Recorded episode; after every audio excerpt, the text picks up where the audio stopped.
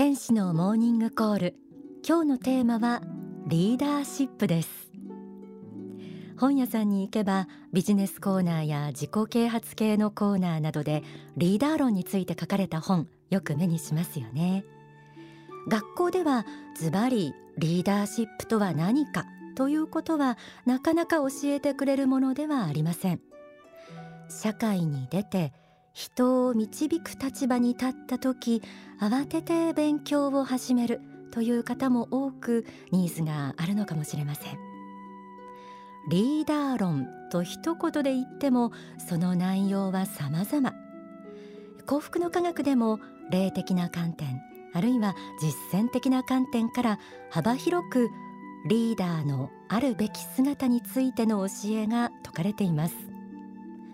心を磨き知恵を磨いた人が人々を引っ張っていくのは大きな愛の実践行為であると考えているからです。今日は仏法真理の中からあらゆる立場の人にとって参考になるであろうリーダーの心構えをお伝えします。題してリーダーに必要な愛の力。自ら手を挙げてチームのリーダーになった。ある日突然責任ある立場を任された。いずれにしても一旦リーダーとなったのならおじけづくことなく胸を張って一歩を踏み出したいものです。では初めに大川隆法総裁が学生向けの法話で語られた一節をご紹介しましょう。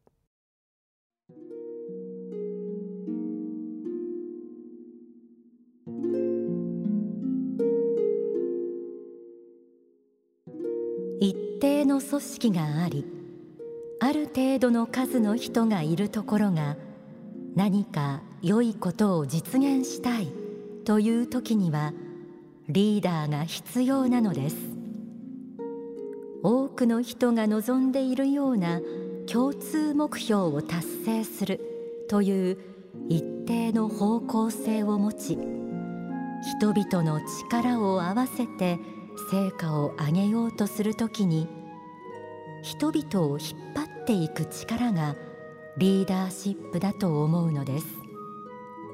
そしてその時に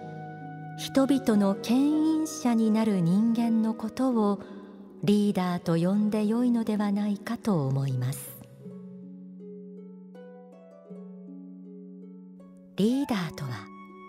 目的や成果を達成するために人々の力を合わせて引っ張っていく牽引者となる人間であるとありました。何かを成し遂げるためには多くの人の力が必要です。一人の力ではできないことが組織を作り他の人の力を結集すれば可能になる。そしてそのためには先頭に立って人々をまとめ組織を率いていくリーダーの存在が必要になるということ。リーダーなどいなくても民主的にみんな平等に仲良くやったらうまくいくのでは？という考えもあるかもしれません。でも例えば異なる意見がぶつかった時など誰かが責任を持って行くべき道を選ばなくては前に進むことはできませんよね。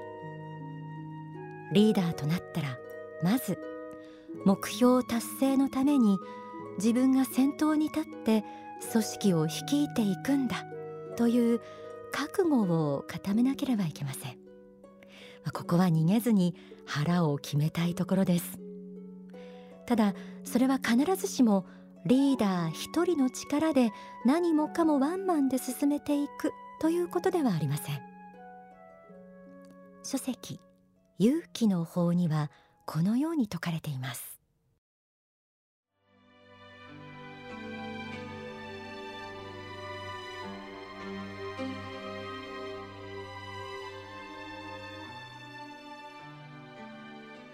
リーダーになったら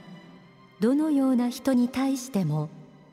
その人の能力に応じてその人を伸ばしていくという努力をしてください。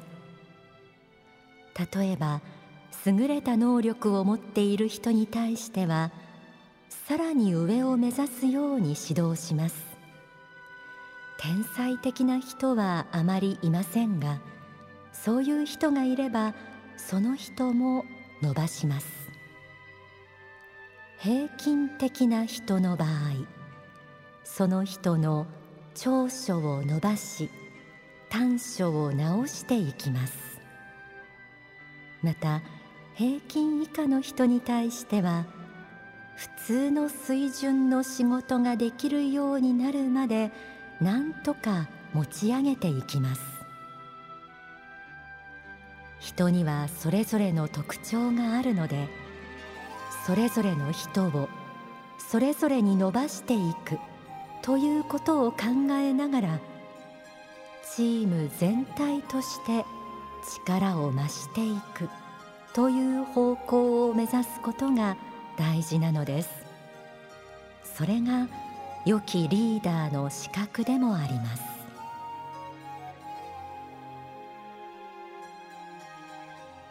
良きリーダーの資格の一つとして人を育てることができると挙げられました。チームのみんなそれぞれが強みや個性を生かしその力を結集して素晴らしい成果を出していく。リーダーとしてそんな組織を作ることができたら素敵ですよね。人を育てるというのは実際には一朝一夕でできるものではありません。とても難しいものがあります。これで終わりというゴールもありませんし知恵や経験も必要。人を見る目も問われます。でもまずは仲間の長所良いところを発見し認め言葉にして伝えてあげること。ここから始めてみるのはいかがでしょう。あなたはこの方向に長所を伸ばしていってください。そんな言葉をかけて道しるべを示すだけでも人は安心し自信を持ち進むべき道へ向かって努力し始めるものです。どんな人からもその人の長所魂の輝きを見出すこと。それがリーダーが持つべき愛の心であり人を育てる際のスタート点と言えるのかもしれません。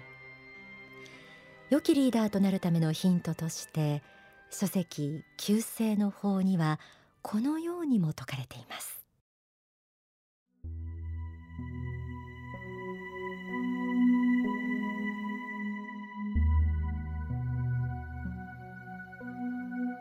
他の人であれば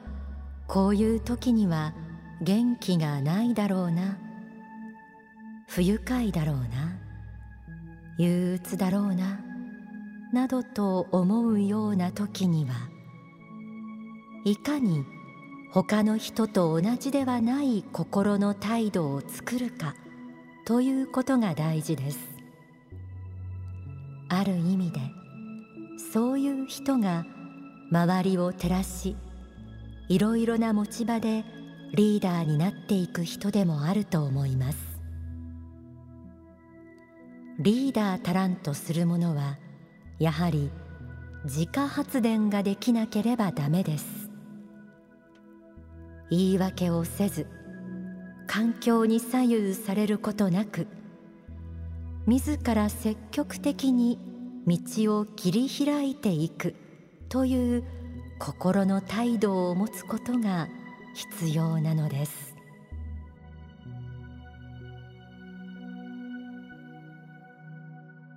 チームや組織の中のある種の空気を作るのもリーダーの大切な役目だと思います。なかなか思うようにことが進まない時意気消沈している仲間の気持ちを鼓舞することができるリーダーはとても頼もしく見えるものです。これにはいかに自らの心を明るく積極的な方向へ向けその思いを言葉や態度として発信し続けるかということが求められるでしょう。そのために言い訳をせず環境に左右されず自ら積極的に道を切り開いていこうとする心の態度を持つことが必要であるとありました。良きリーダーというのは組織が行くべき道を指し示すと同時に仲間の心も常に明るく照らすことのできる太陽のような存在と言えるのではないでしょうか。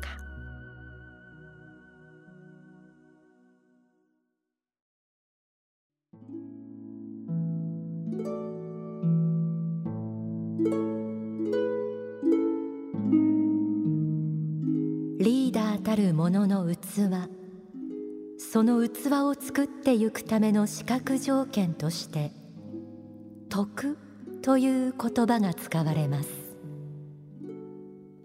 それを皆さんにわかるような形でご説明するならば自分が生きてきた時間の中で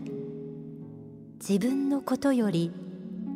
他の人の幸福のことを考えた時間の方がはるかに多い人のことを徳ある人というのです。徳とは確かにつかみ出し見せるようなものではありませんがいかに多くの時間自らの利益に関わりなく自らの名誉心に関わりなく自らの自己保身に関わりなく他の人々への愛の思いを抱いたか他の人々を幸福にしようとする思いでその時間を埋めていったかこの総量が徳となって現れてきます。徳とは心の中に蓄えられた英知でもありましょう。愛というものが珠玉のものとなって固まり結晶していった時にそれが徳となるのです。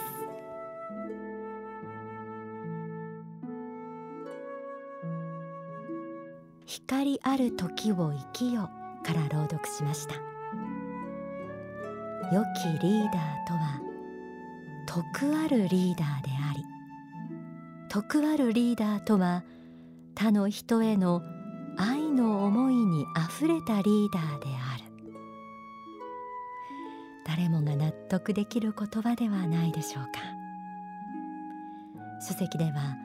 愛の思いが珠玉となり結晶した時に徳となるとありました。なんだか難しそうと感じる方もあるかもしれませんが愛の思いを抱くのにお金や特別な才能は必要ありません。ただ自分の心を周りの人へ向けるだけでいいんです。どんな時もどんな人に対しても心の中のろうそくに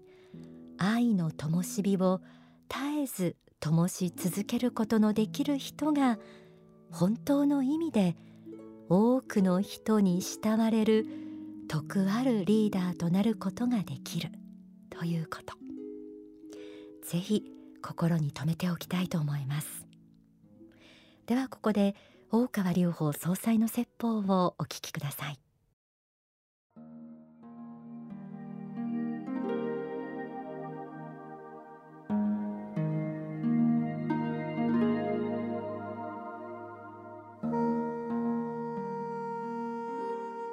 出発点においてはリーダーになるべく自己を磨かなきゃいけないんですが途中から多くの人の力を結集できる人に変わっていかなければなりません。会社等の事業成功においてもこういう考え方できない人は大きな成功を得られるはずがありません。自分一人でできる範囲は限られたものです。大勢の人の力を得るようになっていって成功しなければいけなくなっていきます。それにはそれだけの器としての自己変革脱皮が必要ですね。より一層大きな器を得るための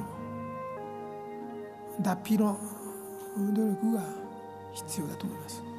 それはそうした成功する人はもともと高い能力を個人として持っているはずなんですけどもその高い能力自分の能力に登れてはいけないことをもそれは意味しています。まず自分の能力を発揮して人に認められるということが出発点のはずですけれどもそれからやがて自分の能力を人に認めてもらうという立場から人の能力を自分が認めてあげる立場へと変わらなければいけない。人は自分を知る人のために死ぬんです。自分を認めてくれる人のために死ぬんです。死ぬというのは人生を差し出すということです。投げ出すということです。この人は自分を分かってくれると。自分の才能が分かってくれる。自分の人格が分かってくれる。自分の魂の重要さが分かってくれると。思う人のために人は人生を捧げるもんです。だから自分に厳しく自分を耕していたはずのあなたがいつの時期か人を認め人の才能を発掘し人を育て評価し励まし勇気を起こさせる人間にならなきゃいけなくなるんです。人に褒めてもらうことよりも人を褒めることができる人間にならなきゃいけないんです。人に慰めてもらうよりも今挫折し失敗し苦しんでる人を慰め励まし勇気を鼓舞する人間にならなきゃいけないです。その意味で器を大きくしていかねばなりません。そうなるためにはどうしなければいけないか。それは数多くの経験知識がいることは当然ですがやはり人間を知るということですね。人間一人一人をできるだけ知るということです。多くの人たちが幸福を求めて成功を求めて日夜努力している姿を謙虚に見つめて受け入れることだと思いますね。でより多くの人を生かそうという気持ちを持つことが大事なのではないでしょうか。まあ、そういうことをま考えていただきたいというふうに思うんですね。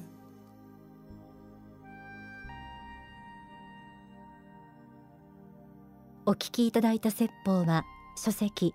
未来の方に収められています。私も振り返ってみると良きリーダーのもとで働いている時というのはやはり自分のことを受け入れてもらっている。理解されている。その上で厳しい指導もしてくださっている。というような安心感というか幸福感やりがいもありました。そして仕事に一生懸命に集中もできました。リーダーを務めるということは多くの人を幸せにすることができるチャンスと捉えることもできるかもしれませんね。そうした気持ちが慢心ですとか自己保身の思いも抑えてより良いリーダーとなることを目指し自らを無限に向上させて鍛えていこう。そんな風に思える大きな力になるとも思います。